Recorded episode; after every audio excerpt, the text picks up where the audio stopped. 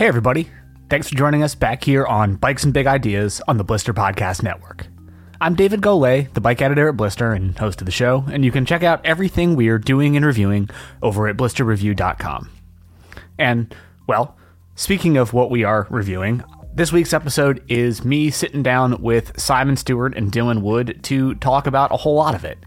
And we're covering a wide range of bikes, from short travel trail bikes through a couple of e-bikes at a variety of power ranges, and a pair of high pivot enduro bikes from companies very big and very small, and even the Canfield One Point Two Super Enduro for your one ninety millimeter travel monster truck needs. And there's a lot in here, all kinds of frame materials, all kinds of different designs, and the big spectrum of stuff that we're giving you the rundown on. But before we get into that, I do want to take a quick minute to encourage you to check out our Blister Plus membership, because if you're enjoying listening to us talk about bikes, you might have some questions of your own. And being a Blister member lets you send us an email and get a personalized recommendation for your next bike purchase or upgrade or suspension setup or whatever else it is that you might need help with. So check that out. There are a lot of great benefits, including all the stuff I just mentioned, plus great deals on a whole lot of outdoor gear and much, much more. So have a look, get yourself signed up. And with that, let's get right to my conversation with Simon Stewart and Dylan Wood. Well, Dylan, Simon, great to sit down and chat about what we've been testing, as always, and got a good bit to cover here. Most of it's going to be new stuff we haven't talked about, too. So uh, I guess to kick it off, we'll kind of start at some of the shorter travel stuff and work our way up and sneak a couple e-bikes in the middle there. Uh, so, Dylan, you've, well, just recently started spending time on the new Cannondale Habit. So why don't you tell us about that? Yeah, the Habit. It's been a lot of fun so far. Uh, the first thing that stood out to me was how light this bike was. I'm testing the large Habit one Carbon, and it comes in at just under thirty pounds, uh, twenty-nine and a half pounds to be exact. So pretty light bike, and you can feel it right away on the trails. It's it's quick. It's it's easy to get into the air, and it's a you know when we have these shorter travel ish trail bikes, uh, the Habit, for example, is one forty up front, one thirty mil in the rear. Uh, I think we have an assortment of like bikes that are short travel, but kind of trying to feel more stable and planted and more like a trail bike, more capable than it should be. Um, and then some bikes that are, you know, really lively and kind of leaning into that short travel trail um, category more. And I would say the that the Habit is more on like the lively, quick, um, not super stable and planted. Like it, do, it doesn't trick you into thinking you're on more bike than you are, uh, but in a good way, I'd say. Um, for example, comparing it to the Tempo, the Tempo definitely feels like it wants to hug the ground a little more, where the Habit feels like it wants to catch air, get off the ground, and just kind of a more dynamic feeling to it. Um, It's kind of funny with a bike like the Habit, where, you know, you see people like the the fifty ten crew doing, you know, crazy huge dirt jumps and three sixties and flips and whatnot on it. Whereas like, you know, ninety percent of that Habit customer base is, you know, probably just going for, for rides and taking it easy and, you know, not doing anything crazy. And I can definitely see both aspects of this bike. Um, I've been yeah doing some some short trail rides on it at Hartman Rocks, you know, some typical stuff, just single track, and handles that really well. Um, but they've actually rebuilt some pretty big dirt jumps at the bottom of Hartman's as well, and going doing doing that right after a ride too. So yeah, it's a really versatile trail bike, and um, definitely something that's really playful uh, in a in a category where a lot of bikes are kind of trying to to be more, you know, stable and and game on than than playful. So I think that's a, a refreshing take on the category for sure. Uh, definitely need some more time on it to to really, um, you know, figure it out and have, have some, some more things to say. But yeah, so far it feels like a really versatile bike. Uh, that's, yeah, definitely on the more light, playful side. Reminds me a lot of the Pivot Shadowcat, despite wheel size differences. So if you're like uh, interested in the Shadowcat, but not really sure I want the smaller wheels, or vice versa, Habit could definitely be a, a good alternative in there, that category. That's pretty interesting. So I guess if I'm kind of interpreting all that right, it sounds like you're saying it's definitely on the sort of snappier, more agile end of the spectrum, but maybe not Super X C derived exactly, kind of blurring the line somewhere a little bit there, just in terms of how it handles. Is that a fair assessment? Yeah, yeah, not Super X C derived. Like, you know, it's got pretty aggressive geometry still, like a four hundred eighty mil reach, uh, four hundred forty mil chainstays, sixty-five and a half degree head tube angle for the large. So yeah, not Super X C, um, but it does feel light. It's real quick to pedal, quick to accelerate, um, especially with the stock tires that it has on it. It has a two four dissector up front and a recon out back, so definitely some faster rolling tires on it. Um, yeah, I, it's it sort of feels like a trail bike that is is capable, but definitely is trying to be more like light and lively and dynamic than super planted and and stable, I suppose. Yeah, that makes a lot of sense. Yeah. And, well, I guess to sort of pivot it into a longer travel bike that I would say kind of some of the same stuff about relative to its class of bikes, I've been spending a bunch of time on the Reeb Steezl, which is their one fifty-five rear travel bike, one sixty fork on most of the stock builds. They say you can run a one seventy if you were so inclined. Um, and... Kind of interesting, steel front triangle, aluminum rear end, uh, pretty normal horse link suspension layout. And they talk about it as kind of being an enduro-ish bike, but then they talk a lot about it being kind of meant for big high country, backcountry rides and that kind of stuff. And I've got a good bit of time on it now and would say that it definitely feels more like a really long leg, long travel trail bike than it does a super hard charging enduro one. It pedals really, really well for how much travel it's got. Super efficient, really lively, pretty sharp handling, despite having not, you know, pretty, it's a, on a large that I'm riding, it's a sixty-four degree head tube angle, four hundred eighty millimeter reach. Chainstays are a little on the short side at four hundred thirty-four millimeters, but, you know, kind of middle of the road geometry in a lot of ways. And it's more lively and more snappy and a little bit less stable than I might have expected given all of the numbers coming together. But I think that's going to be a cool thing for a lot of people. It's a, for having as much travel as it does, it kind of just covers ground really quickly. Like I said, it pedals super, super efficiently. It's just fun in more rolling, varied terrain where you've got lots of punchy little climbs and then shorter descents and stuff than a lot of like true big enduro bikes are, generally speaking, but also just has a bit of extra suspension travel compared to a lot of the stuff I'd say similar things about. So it's a little more forgiving and a little less fatiguing if you're doing a lot of just big mile days and kind of rougher, chunkier terrain and that kind of stuff.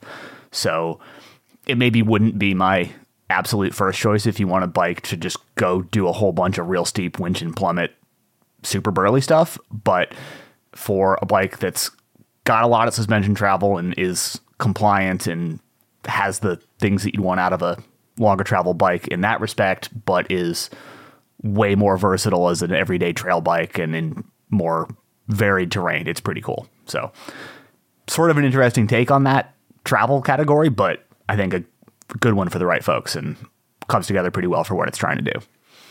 Yeah, it sounds like an interesting bike for sure. Who do you who do you think like um, is that is the ideal rider for that bike? I think I can think of a few different people who I can see it working really well for. One, like I kind of already said, is people doing. It really does feel like it's kind of meant to be like a Colorado high country big ride bike in a lot of ways. It's. It's not that heavy. You know, you, you think steel full suspension bike and imagine it's kind of a tank, but it's pretty light for what it is.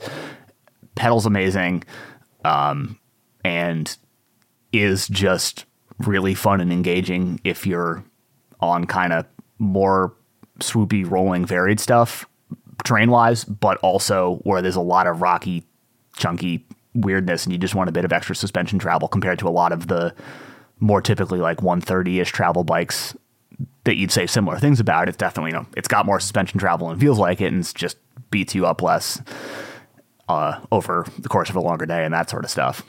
Um, and I can also see it being a really good bike for someone who wants something that they can go ride some pretty steep burly stuff on sometimes, but aren't doing that all the time, and want kind of a quiver of one bike that's still pretty fun on a blue flow trail, but can still get down something pretty steep and pretty rough comfortably enough too. So if you've got just a very broad spectrum of stuff you want to do on one bike, it feels like it covers a lot of bases pretty well. Sort of, you know, definitely a bit of like a jack of a bunch of trades, master of none situation a little bit, but um, super versatile and can do a lot of things pretty respectably. Yeah. Well, I mean, I could, when I was, when I was saying that, um, who do you think it's for? I'm like, I could see myself getting along with it, I think, because you give it a lot of praise for its, um, its pedaling efficiency. And then, you know, once you are up in the high country, you got up there for a reason, because you want to go down the bloody high country afterwards and have a really good descent. So it seems like that's where it really slots in nicely. Yeah. For that kind of stuff, I think it's a really compelling option. Yeah. And actually going to be handing that off to our other reviewer, Zach Henderson, for a little bit here. So uh, we'll have his opinion on it as well. Full review coming up in a bit. Flash reviews up on the site already. Um, so more on that one to come, but getting along with it pretty well for what it's trying to do. Guess we should uh, keep this moving. And Simon, you've been spending time on the new Santa Cruz Heckler S L. So how about you tell us about that? Oh man, yeah, the Heckler S L. So you know what we needed was a bike to really turn things upside down a little bit and um, make me rethink a few things, because I've been pretty vocal about being team full power, big battery e-bike, longer travel, you know, just get all the capability, all the range, all the power. And then the Heckler comes along. And I'm like, wow, this thing is really, really good. And I'm really enjoying it.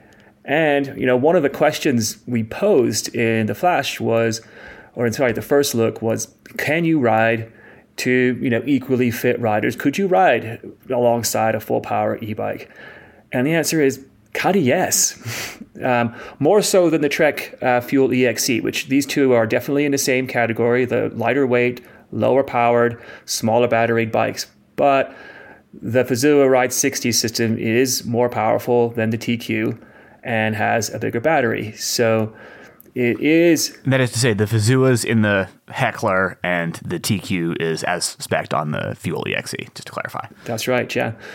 Um, and now, I also mentioned that range-wise, the two of them are comparable. Only though when you're on the lowest setting, you're, you're in sort of like your your range mode, your eco mode, whatever you want to call it. Um, When in those modes, you you basically have very similar range between the two bikes. But when you crank the power up on the Trek, it's almost like having a four-barrel carburetor and you just get into the secondaries and watch the fuel gauge go down. That thing just drains the battery when it's on full power mode, while as the uh, Santa Cruz with the uh, Fazua system does not. It just um, well, it's got more battery, but it doesn't seem to suck the battery down anywhere near as fast in full power mode.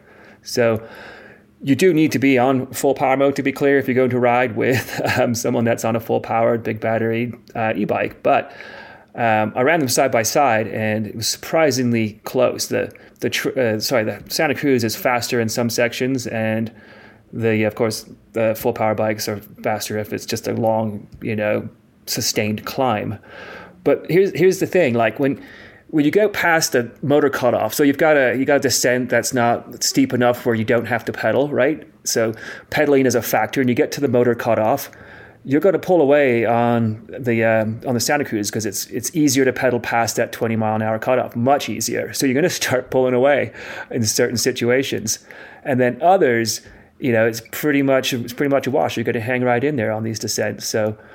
Um, Not that anybody wants to hear that you need a quiver of e-bikes now, but I think there's a, a valid case for having both. Dang, it's um, it's really good uh, in so many different areas. So so fun, so playful.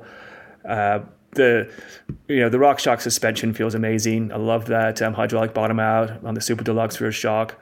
Um, the new Lyrik, everything on it just feels really plush, and um, and I think it's coming across that I'm getting along really well with it. So yeah, uh, I don't think we're uh, unclear on that at all. Uh, it is interesting to hear you say that it the um, the Heckler feels the S L that is feels a lot easier to pedal past the twenty mile an hour cutoff for the power assist than the various full power e-bikes do. Would you say that you think that's more down to just the fact that it's not as heavy, or is it a combination of that plus there being less drag in the system when you're powering through it, or some combination thereof?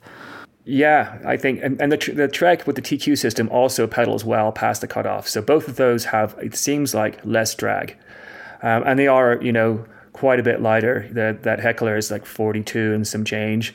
So um, most of these bikes we've been testing are fifty, although the E-Troy, what we'll get to here next, is fifty-five. So um, quite a big difference there. That, and it did pose the question, you know, and I was having this conversation with someone that races um, e-enduro. Like in certain on certain courses, I could see a lower power bike being a good choice if you're going to have some of these um, some of these uh, uh, segments that are, you know, pedally. And pedaling downhill a little bit, like you could push past it faster. I'm like, I definitely know I'm faster on some sections on the Heckler than on a full powered e-bike downhill, depending on, you know, the terrain.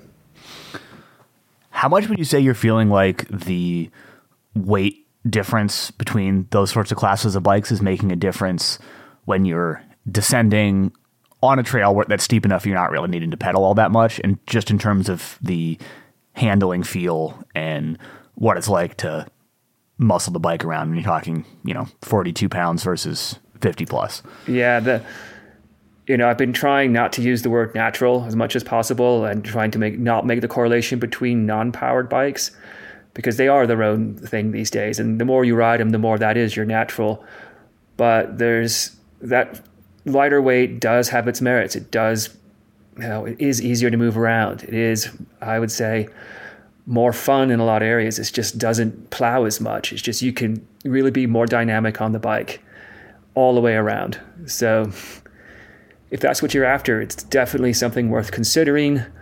What do I still want to have a full powered e-bike in my fleet all the time? Yes, one hundred percent. I'm not going to go away from that. I absolutely love those things, and what the, the the amount of terrain that can you can open up with them, and the, you know, the adventure rides you can do, these big batteries, is incredible. But man, I'm really having a good time on that Heckler.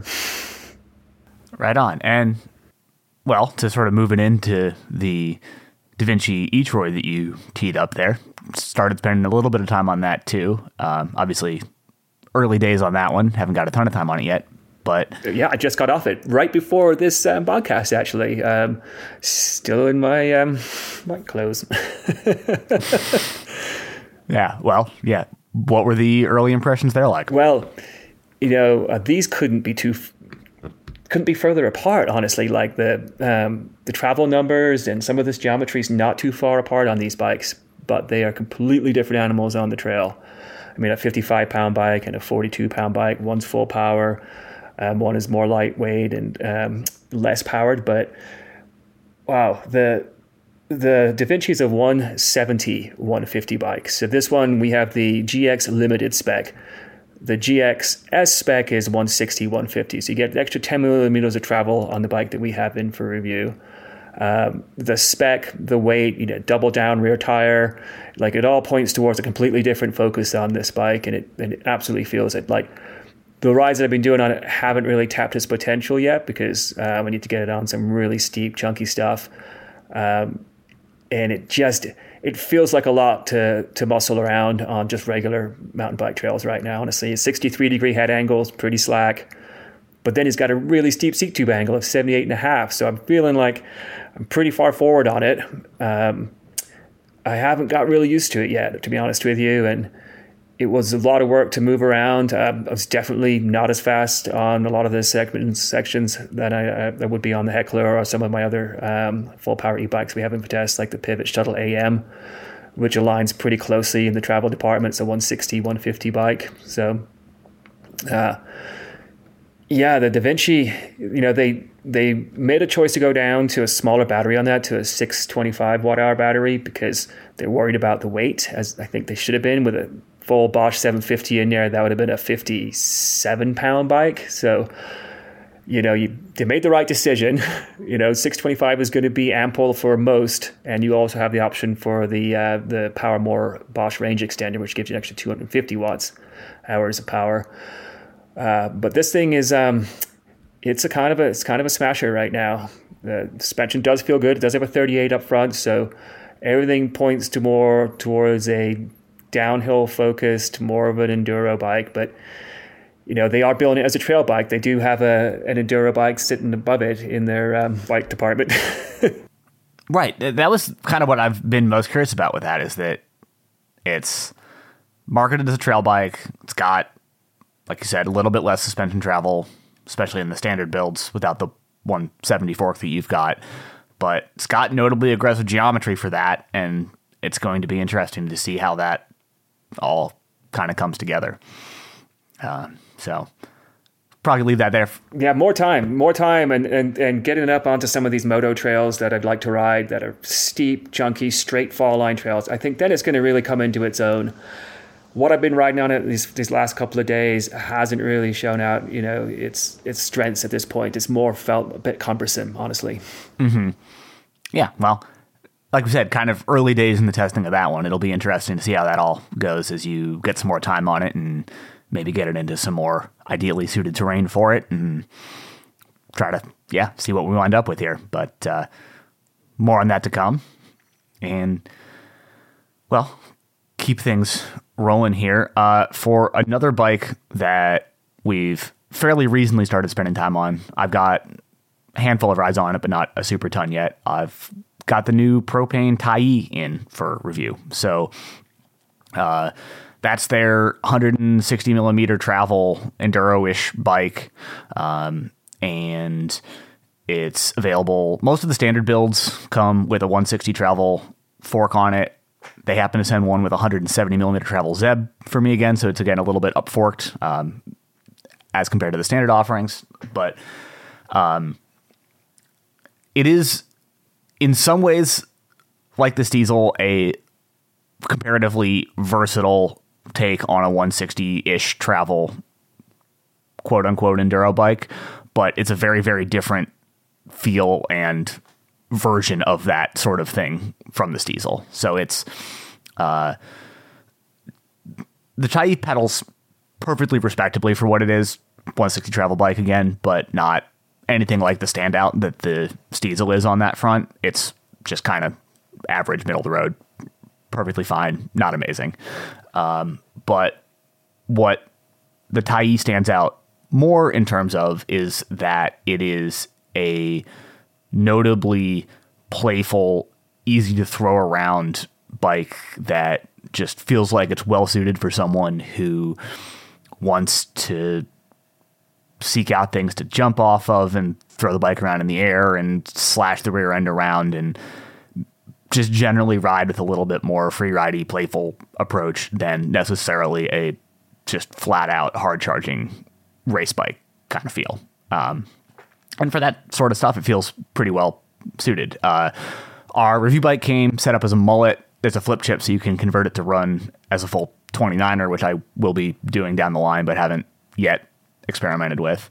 So it'll be interesting to see how that changes its character. Uh, but one thing that I think is interesting about the Tyee is that despite all the stuff I sort of just said about it being pretty playful and comparatively nimble for what it is, it's actually got pretty long chainstays at four forty-five millimeters. And uh, I think that has, I've talked a bunch about how my general preference is that I'm not the most fond of mullet bikes in general, um, just kind of from how they handle in terms of the way this, that they tend to feel like the back end of the bike tips into a corner a little bit faster, and you sort of have to catch that and counter steer out of it a little bit. And the Tyee's feeling pretty neutral and pretty intuitive on that front. And I think the combination of mullet plus pretty long chainstays is actually working really nicely to make it still have some of the quicker handling that you get out of going to the smaller rear wheel,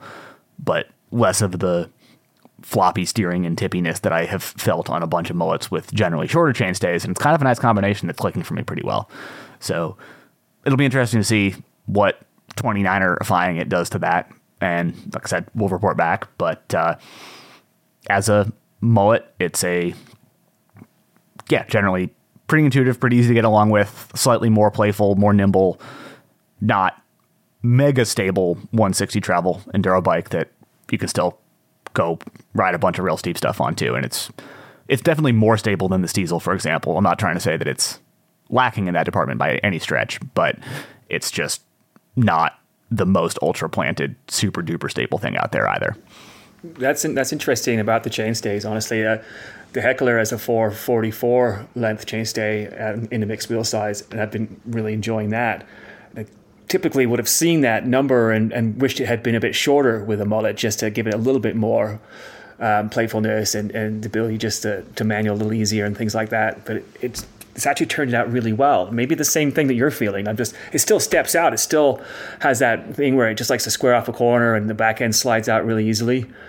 But it's um, it's not like exactly what you said. It's not tipping into the corners. Yeah, it's all working out pretty well. And I guess one other thing worth noting on the Tyee is that it is, they are a notably good value for money in terms of the part spec. The one that I'm reviewing is mostly the Phantom build, apart from the aforementioned Zeb fork swapped in for the standard Lyrik, and that it's uh, some decent aluminum wheels, a SRAM X O transmission group set, um, Lyrik Ultimate and Super Deluxe Ultimate on the standard configuration of it, uh, and then actually even a RockShox Reverb A X S, uh, Axis Reverb, uh, and in the carbon frame, that's all uh, coming in for sixty-four hundred bucks roughly. So it's um, a really good value part spec wise, uh, which worth noting. Um, does have headset cable routing on the carbon one, which I will be complaining about a bunch more in the full review to come. Don't like that at all. The aluminum version of the frame does have the option for more conventional internal routing. So if you're put off by the headset routing, the aluminum one gives you the option to go either way. Uh, the carbon one lacks that. But um, yeah, especially in terms of the part spec, it's pretty compelling. And um, we've kind of had hit or miss results on some of those more affordable direct-to-consumer frames. In terms, like, there have been ones that have worked out really nicely, some where the part spec looked amazing and then the frame wasn't really up to snuff, and the Tyee seems really pretty well sorted out so far. Don't have any frame build quality, seems pretty good. Everything rides well. I don't have complaints about it like I have on certain other super affordable direct-to-consumer bikes. So generally pretty good stuff to report there. How was it packaged? If so, you were you were the consumer that received it. How did it how did it go together? How did it compare to like a to like a Canyon? I think was really good. Yeah. Um. Well. The bike, actually, we got it. It had some. It had been ridden previously. It wasn't a brand new and straight out of the box standard. So I don't know oh, I how much yeah. to read into that, but it was pretty standard assembly. Basically, put on the uh, put on the handlebars, put on the front wheel, um, adjust everything a little bit. You know, align bar and stem and that kind of stuff. But it it didn't take much. It was pretty close to being ready to go. Um, but yeah, I can't speak to Propain's standard packaging since they were boxing up a demo bike that had already been put together at some point. So, but yeah, overall, good stuff so far. More on that one to come too. And, well, started to move up into, keep moving up into some bigger bikes here. Dylan, you've been spending time on the Canfield One Point Two Super Enduro build, which I rode for a while before sending it over your way, and I've talked about it a bit on here before, but curious to hear your take. Yeah, definitely feels like an enduro bike and a downhill bike kind of mixed into one with obvious compromises on either end, right? So I'd say it feels more kind of like on the on the free ridey, like cushy um, yeah, more not really super race oriented in the fact, in the sense that it, you know, it doesn't feel super like stiff and supportive. Um, more so feels like something that's designed to, you know, handle big hits, go off big drops, big jumps, things like that. Just, yeah, feels super, super cushy. Um, it, it, I think I've been surprised by how well it climbs. I wasn't, you know, obviously the bar for a one ninety front and back travel bike, completely metal, you know, the bar for how well you would expect it to climb is, is pretty low, but it, it's, it definitely surpasses that. I don't think it's the worst climbing enduro bike I've ever been on. That would probably be the Norco Range, as we mentioned too much in Bikes and Big Ideas. Um, But yeah, I don't, it's, it's really not too bad in terms of how it climbs. And, you know, you can, you can definitely go take it on trails that you've always wished that you could magically have a downhill bike at the top of, um, and just pedal this thing up it. It's pretty great. It can definitely feel like too much bike on a lot of trails, um, in the sense that, yeah, it can kind of feel sluggish and cumbersome. And there's just kind of that feeling of, you know, one hundred ninety mils of travel between you and the trail can definitely create a lot of vagueness and just kind of sort of a riding above the trail rather than kind of in it feeling, I suppose, is, is how I would describe it. Um, but the other end of that is, yeah, like I said, if, if you're, if you've got these trails that you're like, man, it would be sweet to have a downhill bike on this, but you know, there's no road to the top or the shuttle's inconvenient, whatever, like, this is the bike for it. Pedal, winch this thing up, and yeah, have a screaming time on the way down. Um, just a lot of lot of suspension. Handles big hits real really nicely. Handles yeah chatter and chunder really well. Um, it's it's a really good bike at the bike park too. Um, you know, big old jump trails, drops, just kind of, you know, abusing it lap after lap on some brake bumps. It's, it's really awesome for that. I think a lot of folks who, you know, maybe own an enduro bike that is, you know, designed with pedaling in mind, like let's say Yeti S B one sixty, Santa Cruz Megatower, those kind of bikes, but then you own it and you find yourself, you know, riding two bike park days for every day that you've, you know, actually ped it, pedal it uphill. I think those folks will probably be better served by getting on a bike like the one point two that really just handles the bike park um, better and, yeah, offers a lot more forgiveness and, and smoother ride on the way down. Um, yeah, really cool bike. I'm not, I'm not sure it, it, it kind of has a place in like a quiver with an enduro or a downhill bike. You know, it's kind of like a bike that you would get if you kind of want both and want to make compromises on, on either end.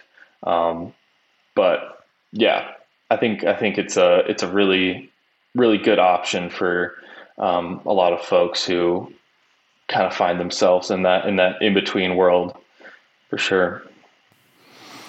Yeah. That's pretty similar to my take too. And I'm definitely with you on the pedaling performance being better than expected in terms of suspension efficiency. I think at least from my standpoint, the thing that would make it climb better is just if the seat tube was a bit steeper. Uh, I am finding it a little lacking on that front, and I'd be curious for your thoughts, Dylan. I guess, I know I'm a little taller and have longer legs, so kind of higher seat height, and that might be more of a problem for me than it is for you on that front. But any thoughts there?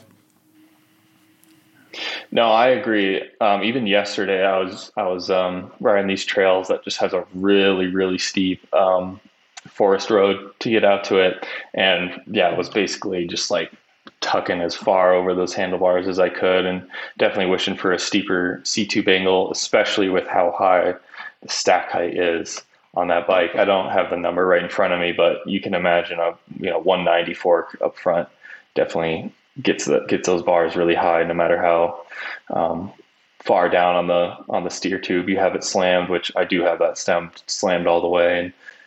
And yeah, definitely find myself yeah leaned over pretty good to try and keep that front wheel tracking well on on some really steep climbs. Um, I guess I understand, like, you know, like this is a downhill bike at the same time, right? They use the same frame for for both the downhill and the in the Super Enduro builds. Um, but yeah, I think a steeper C tube angle would definitely sweeten the deal for sure. Okay. Yeah. Good to sort of get your take there, but um, seems like we're pretty well aligned on that one. And I guess to sort of keep it moving here, um, I guess I'm going to merge these two a little bit because they're an interesting comparison to each other in a bunch of ways. And I've been riding both the new Trek Slash and the Contra M C, and it's sort of a case in comparing high pivot enduro bikes from what has to be the biggest company making one right now and one of the smallest. And they actually have sort of interestingly similar geometry and suspension kinematics, though. The uh, Slash has a couple millimeters more rear wheel travel at one seventy. It's supposed to one sixty-five on the Contra, both one seventy forks, both sixty-three and a half degree head tube angles. Um, and... a little bit longer reach on the Contra. I'm riding an X L for the Contra, but a large Slash. So the Contra is a five hundred millimeter reach versus four ninety on the Slash. Uh, and both kind of long chainstays, four forty-four on the Contra, four forty on the Slash when set up as a full twenty-niner. That one's both mulletable and dual twenty-nine compatible. Um, and actually kind of similar suspension kinematics too. And they ride similarly in some ways, and then there are a handful of really notable differences. So they're both actually pretty impressively efficient for being big, long travel, high pivot enduro bikes, um, both on a completely different planet than the Norco Range, again, to keep bringing that up. And they are just generally really stable, composed bikes that unsurprisingly want something steep and fast and rough to just go charge on. And the notable differences, though, are, I think, in large part down to just frame construction and ride quality that results from that. The Contra is a steel frame. There are both aluminum and carbon versions of the Slash. I've been on the carbon one, and probably unsurprisingly, the Slash frame just feels stiffer and more precise, especially when you're kind of able to really load it up hard in a big bermed corner or something like that. But at the same time, it also just transmits a little more feedback in rougher, choppier sections of trail, and the M C mutes that out and feels even more smooth and composed and just less kind of a little, occasionally a little pingy and a little bit of feedback that comes through when you're just running through something fast and rough. And the M C's really especially good at just smoothing all that out and not transmitting those kind of little sharp bits of feedback through to the rider without feeling ultra planted and dead and vague in a way that some of the more super duper planted bikes can at times. And it's a pretty interesting combination. Um, and I was also sort of curious to see just what the build quality on the M C would be like, you know, small company making frames in the U S, and it's really excellent. Everything's really well aligned. The geometry is all spot on what it's supposed to be from the chart. I've kind of gone through and measured stuff. Pivot hardware is all great. It's been quiet, doesn't creak, doesn't have anything quirky going on. It's really nicely built, and I'm getting along with it great. And I like the Slash quite a bit too, but I do think that the extra just bit of smoothness and a little bit more muted ride and more little extra composure that you get from that out of the M C is feeling welcome for a bike that's just first and foremost really trying to encourage you to pedal up to the top of something and then go really fast on something super rough and kind of gnarly. And for a bike to just open it up and try to go really fast, it's incredibly confidence inspiring and impressive. Um, All that said, especially if you want to set it up as a mullet and make it a little bit more sharp handling and nimble, the Slash can at least be configured to be a little quicker handling, a little less of a handful in super tight spots than the Contra, um, and does a lot of the same stuff pretty well generally, just isn't quite as ultra composed and smooth as the M C is. Sounds like you like the uh, the M C a little more. Frankly, I think I do. And it is worth underlining, too, that, again, the pedaling efficiency of both of them is really quite surprisingly good. Uh, we've been on a bunch of high pivot enduro bikes, um, and there's a, a wide spectrum of pedaling efficiency there. But generally speaking, between them just being big, long travel bikes in general, and then also the bit of extra drag you get from the additional idler pulley or pulleys in the case of ones that take a chain guide, which these both do, you do tend to feel like you're losing a little bit. But I think the fact that both of those bikes use really big idlers for both the mainframe idler and the roller on the chain guide just helps not bend the chain into as tight bends and smooth all that out. The Contra in particular has the idler positioned really far forward, so you've got a much longer run of chain going from the idler back to the cassette, so the chain's bent at less of an angle. And they just, both of them have done a really good job of refining the high pivot layout such that the drag detriments that you can get on it are probably not fully gone, but minimized fairly effectively. It's also actually worth pointing out that the Contra ended up building up to less than a pound heavier than the Carbon Slash did. Um, granted, a slightly fancier build in that it's X O transmission instead of G X, but it's also got a coil shock on it, which the Slash doesn't, and that's with D H tires on the Contra and the stock kind of trail enduro-ish casing out of the stock Monster tires on the Trek. So um, despite the differences in frame materials, the end result of complete bike weight is pretty darn close on both of them. God, I'd say that Contra would come in lighter if you built it similar to the Trek. If you could take the coil, put an air shock in there, change the change the tires. Dang. Yeah, I mean, I'm curious to see how what the Trek frame weight comes out to. I've not taken it apart to weigh it yet, but kind of want to now just to sort of see, given how close the end result was in terms of the complete spec. So time will tell. I'll I'll get that figured out at some point. But uh, yeah, I'm surprised at how little weight difference there is in the complete bikes. So um, the Contra frame is not light, certainly, but I guess it sort of seems like the Trek probably isn't either.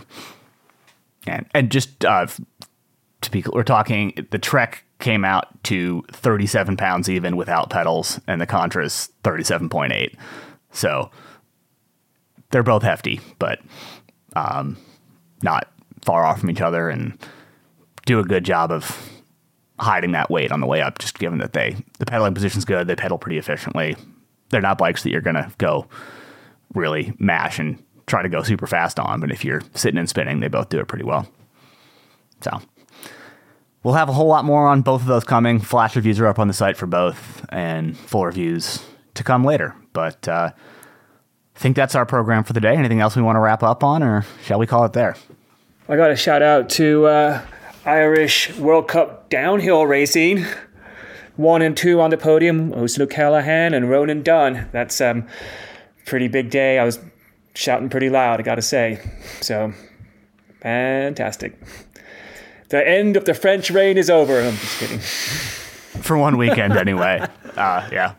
For one weekend, yeah. Uh, We're going to just take it, though. We're going to take it. Well, yeah. And I guess you can just sort of not look at the uh, overall standings on that front. But, you know, good weekend for you guys, though. So, I'm sure that was fun.